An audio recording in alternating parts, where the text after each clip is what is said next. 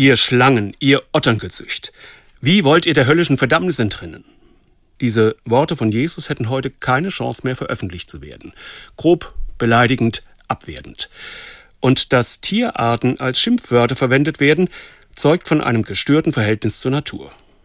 Die Bibel ist voll von Worten, Begriffen und Aussagen, die bei sogenanntem Sensitivity Reading kaum durchgehen würden.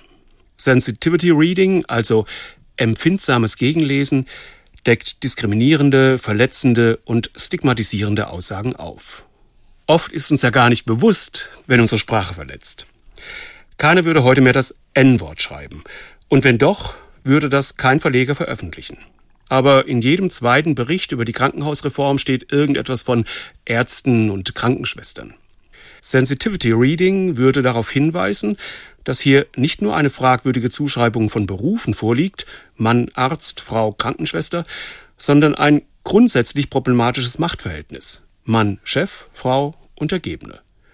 Um nicht in solche Fallen zu laufen und natürlich auch um keinen Shitstorm zu bekommen, ist Sensitivity Reading heute in vielen Verlagen selbstverständlich. Zurück zur Bibel. Hätte es zur Zeit ihrer Entstehung schon Sensitivity Reading gegeben, wäre sie wohl ein recht dünnes Bändchen geworden und hätte wohl auch nichts bewegt. Es sind ja gerade die sperrigen, anstößigen, mitunter groben Worte, die etwas bewegen, und sei es Widerspruch, Empörung, Wut.